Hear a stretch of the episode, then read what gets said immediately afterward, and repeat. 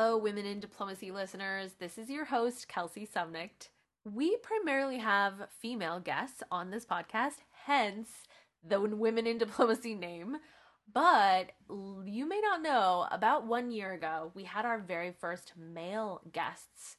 And it was so fun to record and full of really great tips that I thought I would repost it. It's a workshop episode on research, and our guests are Erik Fogg and Xander Snyder. These two guys host the podcast Reconsider.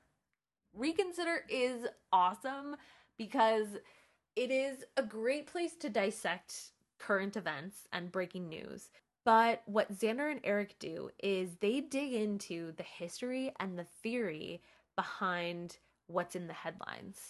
So it's a great place to start, especially if you're still in school and you're assigned you know, some sort of research paper and you're not sure what the background of a certain event or, or conflict might be, don't go to Wikipedia. Check out Reconsider. And if you want to see new episodes or you want to learn more about a topic, get in touch. Xander and Erik are all about it. They love hearing from you. You can follow them on Twitter and Facebook at Reconsider. They even had me on as a guest. If you want to check that out, it's the Smart Power episode that we did. I think doing these episodes together were just a good reminder, and I want to send that out to all of you as well that there are many amazing and supportive, dynamic men that are excited about collaborating with women, especially our generation, right? There's a lot of millennial men who they expect to have, you know, equal representation in the workplace. And they also value maybe the different perspective that a female might bring that's definitely the vibes I get from these guys. And they have some advice for you, some things to say, because they'd like to see you out there too. So I hope you enjoy. And as always, be in touch with feedback at theforeignpolicyproject.org.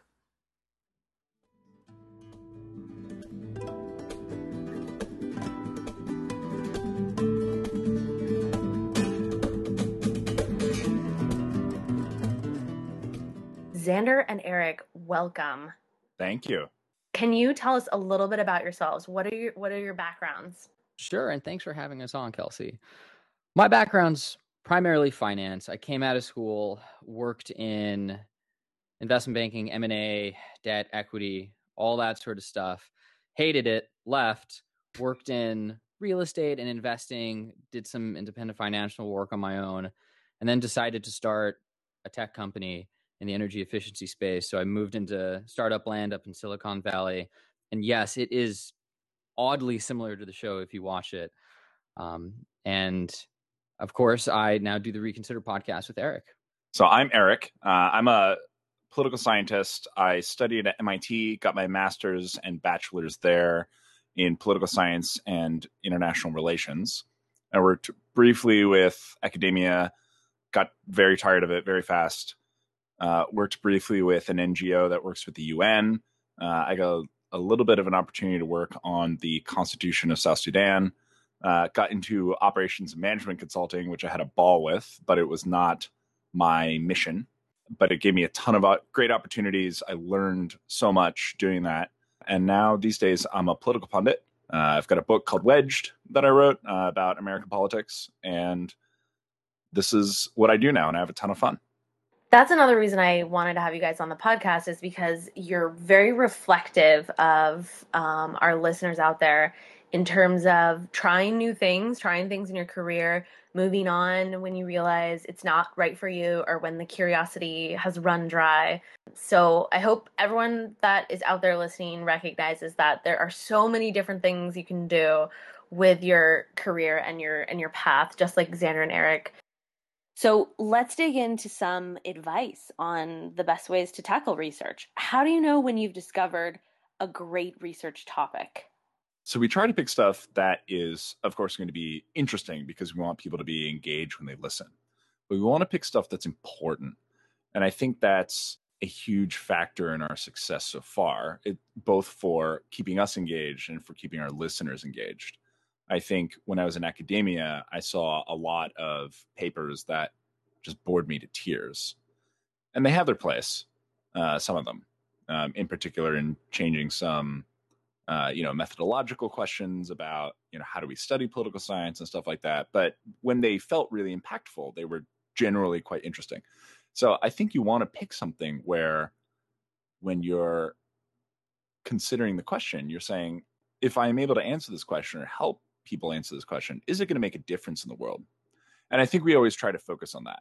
Um, and so for us in particular, since our listeners are united just by the fact that they are participants in a democracy, we pick topics that are related to things that they can influence in their democracy. And I have a longer rant at some other time that I think most people underestimate the impact that they can have on government, um, and they're too fatalistic about it. But with that, we pick topics that are either timely and and current or timeless. Uh, so there's going to be some stuff going on right now, like the South China Sea, that maybe in 20 years isn't as interesting.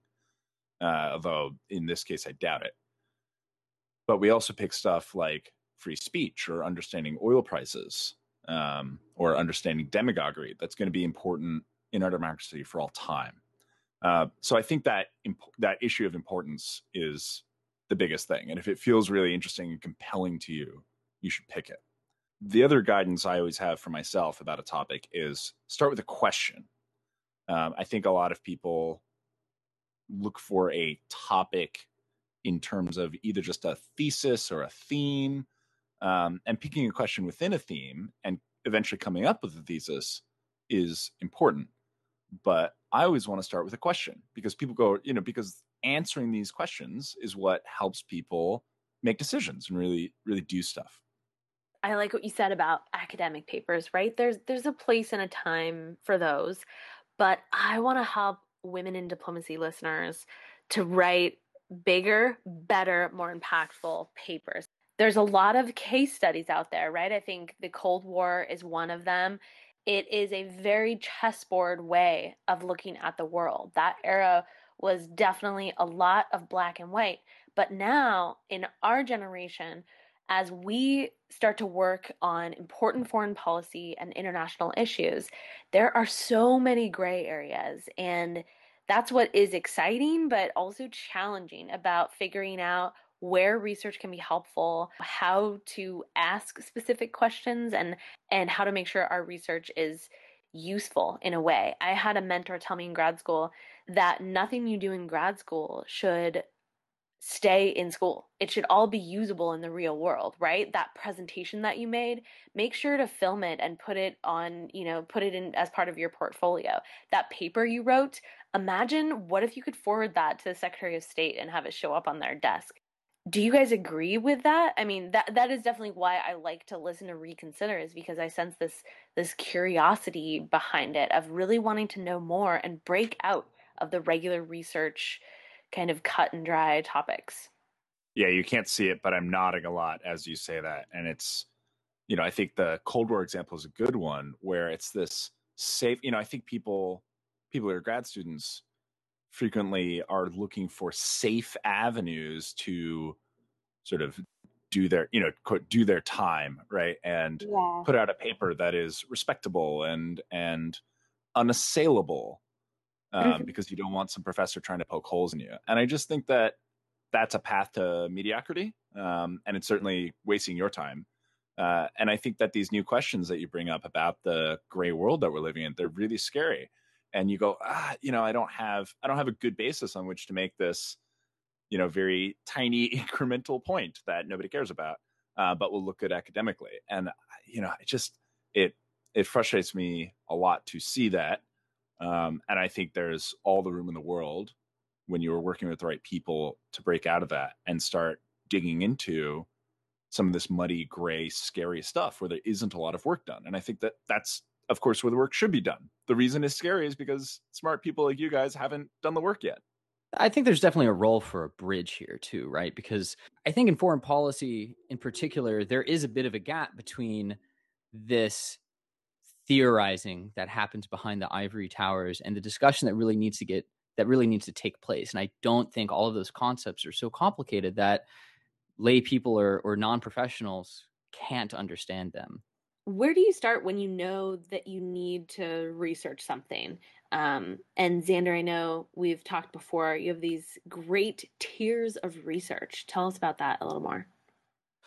Sure. Uh, I, I really think that if you're digging into a new issue, the trick is at first breadth rather than depth. So go out and read enough to begin to form an initial impression and read from multiple sources. And then just as you begin to feel emotionally attached to one perspective or another, and it's a really subtle thing that you begin to notice the more you look for it, seek out a contrary opinion to the one that you just became emotionally attached to. So this means that at this sort of quote regular media level that I'll talk about in a second, you really need to seek out different outlets. So th- this tiers of research is just the way that I structure my different sources in my head. And the first of these is I'll call it regular media. So just stuff that you're basically used to seeing and reading from the Guardian, Washington Post, New York Times, BBC, Associated Press, Al Jazeera. I tend to avoid certain outlets at this point, stuff like CNN, Fox, MSNBC, not necessarily because the bias that they have per se, but because these outlets have tended increasingly towards a rapid response structure with an aim to fill time rather than developed nuanced thoughtful coverage and that to me doesn't seem like it's the best way to spend my time is by constantly getting the most up-to-date story that is not really that up to date or pressing because that's the only way that they market their news anymore. The second tier is what I call somewhat specialized. So it's maybe slightly longer form articles than what you usually see in the regular media category. It's maybe a little bit more difficult to read, but not that much more difficult. Examples that fall into this category stuff like Foreign Affairs Magazine, Foreign Policy Magazine, perhaps The Economist, and perhaps also The Atlantic, depending on which piece you're referring to. All of these outlets are great, and I highly recommend reading them on a regular basis because you just start to think about the issues that you see and hear in the regular media category in a different way. Third tier is what I call specialized but not quite academic. So there's there are sources that really do begin to get pretty complex and nuanced in how they discuss things, but they're not really quite academic. They don't have a, a long bibliography at the end with footnotes and all that. And just a couple of examples that fall into this category are The Diplomat, which is a great outlet covering all of Asia, Asia geopolitics. Current History is another great monthly journal. Stuff like think tank research, like the Brookings Institute, CSIS, um, and perhaps the Institute for the Study of War. Some of those can kind of get into the academic category depending on the article. And then this last category is just academic, so research paper, stuff that is coming out of a university setting. My approach philosophically is obviously the same the way that I think about it is every time I'm looking into something, I'm thinking, what question am I trying to answer? And I look for something that's going to give me that answer. And that answer doesn't have to be the facts of the case. I might be asking, how do people think about this? How does the right wing think about this? You know, how does Fox News frame this? How does Huffington Post frame this? What does it look like from their perspective? This is something that Aristotle does really well. If you read the Nicomachean Ethics, uh, with each thing, he says it is important for us to start with what is the, I mean, essentially the common understanding of this thing. And knowing what that is as a point of departure, I think is very important. Don't just go running around. Don't try to beef up your bibliography. You're wasting your time. Precision in your research, I think, is very important, saves you a lot of time, keeps you from just having a mess of 500 pages of notes that you need to work with um, and keeps you focused because what you're doing uh, research is an exploration. Um, it is understanding what's going on. And if you're looking at anything big and complex which you should be you're not going to be able to learn everything about it for a single paper. I mean that's what sort of what getting a phd and being a lifelong expert is about. So don't try to. Try to answer some very specific questions. Um, understand what those questions are and as you read stuff, you're going to develop more of them. Um, and then sort of just iterate as you go. Find the thing that answers it, understand it, cite that, uh, and keep moving. What should we do to make sure we are effective researchers and that we don't get lost, like you said, Erik, and you know, kind of beefing up our bibliographies? I think a really important process to develop when researching, especially politics, is a certain degree of self skepticism and detachment from your own ideas uh, so that they don't get caught up in your identity. Because the more that you emotionally attach to one perspective or another, the more difficult it's going to be to be moved from that pos- position if you encounter new information. So we all have this internal dialogue, trying to avoid saying things to yourself like, oh, that doesn't make sense. Uh, that obviously can't be right. Or even that definitely does make sense. Try reframing that internal dialogue to, to say to yourself, well, does this make sense? Would this be true in all situations? Can I find examples that contradict that? And what would it take for me to change my existing position? Yeah. And Erik, I love this line. I think where you want to go next is going to be something you can't really write a recipe for. What's that oh. about? Oh, right. Yeah, absolutely. I mean, I think that I've read some books on, you know, methods for political scientists. I've read books on, uh, I've been a professional, like, technical problem solver. And what I've learned in all this stuff is that often people try to write manuals to tell you what to do so that you know that you are comprehensive because you don't want to miss stuff. Um, unfortunately, I think the more that you, and there's this great book called Thinking, and it teaches us a lot about how we think about stuff. But the one of the core takeaways is that the more procedural you make something, and the more you try to make something a recipe, uh, the less your brain is actually engaged, and the less you are making decisions, particularly smart ones. So, you know, going back to the recipe example, the difference between a great chef and a mediocre cook is not having the right recipes in your book. Um, you become good at this through thinking about it carefully and, um, and and obviously practicing it. And that's why I like to lean back on principles more than um, stepwise stuff. And the core principle for me is that questioning and answering uh, iteration that I go through. Mm-hmm.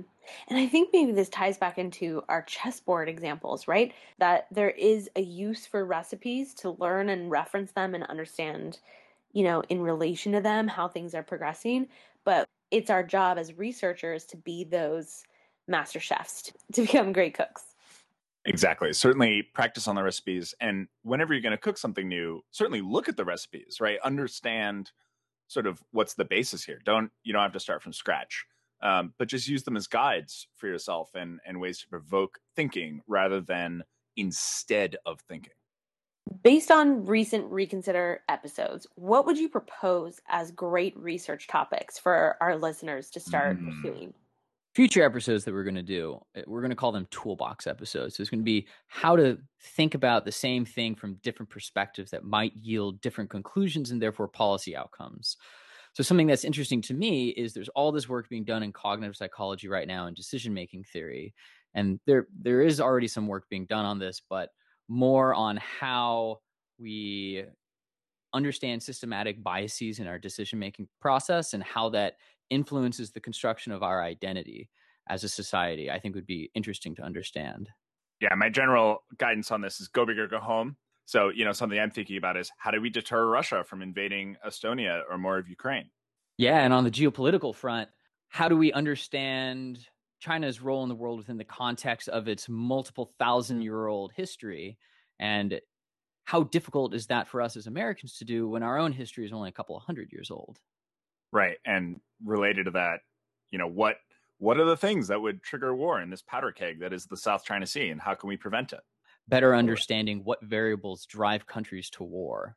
Yeah, I mean, another big topic that's on my mind what's the hangup to preventing the Palestinian state from emerging, right? What's the hangup to for Israel of uh, keeping them from allowing a state, and how do you remove that hangup? That is so great to hear just off the top of your head what kind of topics you feel like need extra work. This is definitely excellent resources for um, all of those students out there listening. So tell me about Reconsider. Why should we tune in? Ah, well, as I said earlier, it's fun. And that's really the number one reason you should tune in because I think that you should not be wasting your time on stuff that is dry and terrible and boring. Our goal is to not just inform you about stuff, what we try to do is we try to help people think uh, by giving them new context, by giving them some tools and structures about how to think about a specific topic that's important, that's relevant, that's current.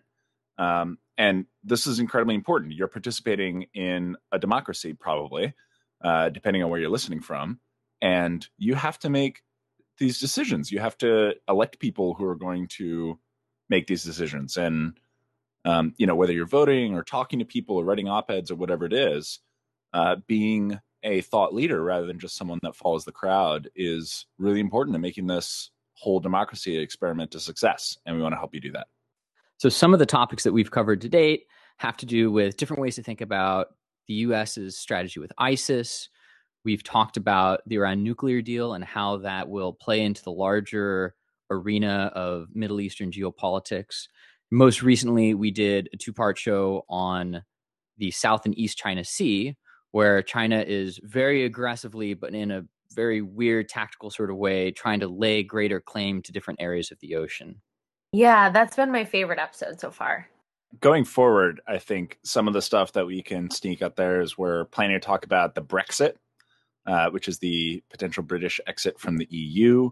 Mm-hmm. Uh, we want to talk a little more about Russia and Eastern Europe because uh, that's a powder keg waiting to blow that I think is uh, just hidden by the more you know if it bleeds it leads type of excitement in the middle east um, and we're going to talk about a lot of not foreign policy stuff we're also kind of armchair economics and philosophy students uh, and we think that all that stuff is very important as well for someone trying to participate in a democracy um, so yeah. we might have a free speech thing coming up soon too and so, for women in diplomacy listeners, if they are interested in having you guys tackle a specific topic, how can they how can they get in touch with Reconsider? Ooh, great question. Easiest way is probably to leave a comment on the blog where we post our episodes as well as some other stuff. It's at reconsiderpod.com and you'll find a link to the Reconsider blog there. They can also email us. Currently, our email is stc at somethingtoconsidermovement.com. Uh, you can also find us on Facebook or Twitter at ReconsiderPod. We read all this stuff. We're really interested in hearing what people want us to talk about. And because we want to talk about the stuff that people want us to talk about. So we are really excited about more suggestions. And uh, if people are excited enough about something, we will pop it to the top of the queue of course, because this is the Women in Diplomacy podcast, what is some career advice that you want to share? Maybe something that you've received or something that you've learned? Yeah, so I'm reading a book right now called Thinking Fast and Slow, and it's about, as I've been talking about a lot on this show, decision making. And what's interesting is one of the big findings in, in cognitive psychology recently is that people tend to draw causal inferences from events and construct a narrative so that there is some sort of cohesiveness in our minds of what has happened when in fact luck plays a much larger role in what happens in our lives and in the world. So to that end i think as someone who's actually had a couple of really drastic career changes in their 20s so far one takeaway that I've gotten is if you want to do something new, persistence is really key. You need to generate as many opportunities for yourself so that that one lucky event happens. At the same time, you need to recognize that if you have a large enough data set of attempts that you've tried, you know, you've instead of 100 applications, you've sent 300. It's good to start off with some limits. So, say, I'm going to try to do this career change up until this point and do that beforehand so that uh, you don't get persuaded by the sunk cost fallacy. So, to that point, since sometimes luck is a bigger driver in our lives and in our careers than we're maybe comfortable giving it credit for, don't be afraid to act boldly on a whim if the opportunity comes up. For example, this podcast that I do with Erik happened almost by chance. I was getting luck or getting lunch rather with a mutual acquaintance of ours, my friend from school, and he'd kind of mentioned having conversations with Erik, and I had been participating on the forum on his site. And then my friend's fiance just sort of off the cuff said, you know, if you guys did a podcast, I would listen to that. It would be interesting. And so I shot Erik an email and said, hey, we should do this. And now we have a project that we're both really interested in that we're engaged with. So set boundaries for yourself while being persistent, but don't be afraid to act boldly if something comes up. I think the thing that I've learned is that the people I've seen that are most successful are those who have found their purpose and their mission. So they, they know what this is and they're just wholly devoted to it. Because I think that devotion and that excitement is what makes people successful rather than not. When I say success, I don't necessarily mean you've made the most money or you're the most famous or whatever, because you know what we're talking about is making an impact. What we're talking about is you know the reason you're in diplomacy and foreign policy is you want to make the world a better place. I mean, this is a you're dealing with issues where people die, right? Um, and sometimes a lot. And so that's that's at the crux of your mission, and you want to help people live in peace and prosperity. Um, and so you probably need to get a little more specific for that for your specific career. But that should be at the heart of it. Is you're going, you're asking this question: Am I doing the thing that's helping me get people closer to this peace and prosper- peaceful and prosperity life that I want them to have. Um, and so that's you know for me that's principle one is is have that at your heart, and the other one is uh, don't freak out if you're tacking rather than sailing true. Right. So tacking is you know when a when you're sailing against the wind, you kind of sail back and forth and back and forth to get the wind um, into the right part of your sails. But if it's not behind you and you're tacking, that's fine. You're still you know you can't change the wind you just roll with it so if you're wandering or meandering a bit um, that's fine just keep thinking about it and keep making decisions and don't think that you just have to hop on whatever train is stopping at your station right now um, to try to go that way because it might not be the right one for you any advice for aspiring podcasters out there one frequency make sure that you're putting out content with some degree of frequency so people will continue to listen and consume your content. Uh, two, content, obviously, pick something that you're passionate about that you won't mind spending some hours of prep time on. And three, don't set unrealistic goals because if you say, I'm going to do a podcast episode every week and it's going to be an hour and a half long, you're going to burn yourself out quickly and you're going to lose the motivation to do it. Uh, just do it. I mean, the your first episode is gonna be crap. If you listen to our first episode, uh, we re-recorded it because it was crap, and just it doesn't matter. Um, get a microphone. You know, apropos of all the previous advice, find stuff that you're really interested in and questions you want to answer, and you know you're gonna go, oh, I'm not an expert in this. I don't care. You are going to do the work. You're going to work hard. You're going to be passionate about it, and you're going to be able to provide insight for so many people that could be interested. Um, you know, and of course, make it fun. And the best way to make it fun for them is to make it fun for you. Do you have any closing inspiration or words of wisdom to sign off with? This is the single most important thing I ever realized. I'm going to die, and so are you. And you know that, but you don't, you probably don't know that in your heart of hearts deep down. You probably don't have a skull on your desk that you look at every day, like a good Enlightenment era writer or scientist. But you're going to die, and you have a very, very short amount of time. And of all the stupid inspirational quotes that get thrown around with like the sun, you know, sunrise in the background, one of the few that I've ever really liked is the Buddha telling you that the problem is you think you have time. Um, I know I talked a lot about purpose and mission. And you're alive on this planet for a tragically, tragically short amount of time. Quit dithering around and do it. Don't play by the rules of someone else's game. Don't frame your life, your life's success by someone else's rules. So if you're in academia, don't think about how to climb the academic ladder unless it's a means to an end for your mission. As Marcus Brutus put it in Shakespeare's Julius Caesar, Fates, we shall know your pleasures. That we shall die, we know tis but the time and drawing days out that men stand upon. So just do it.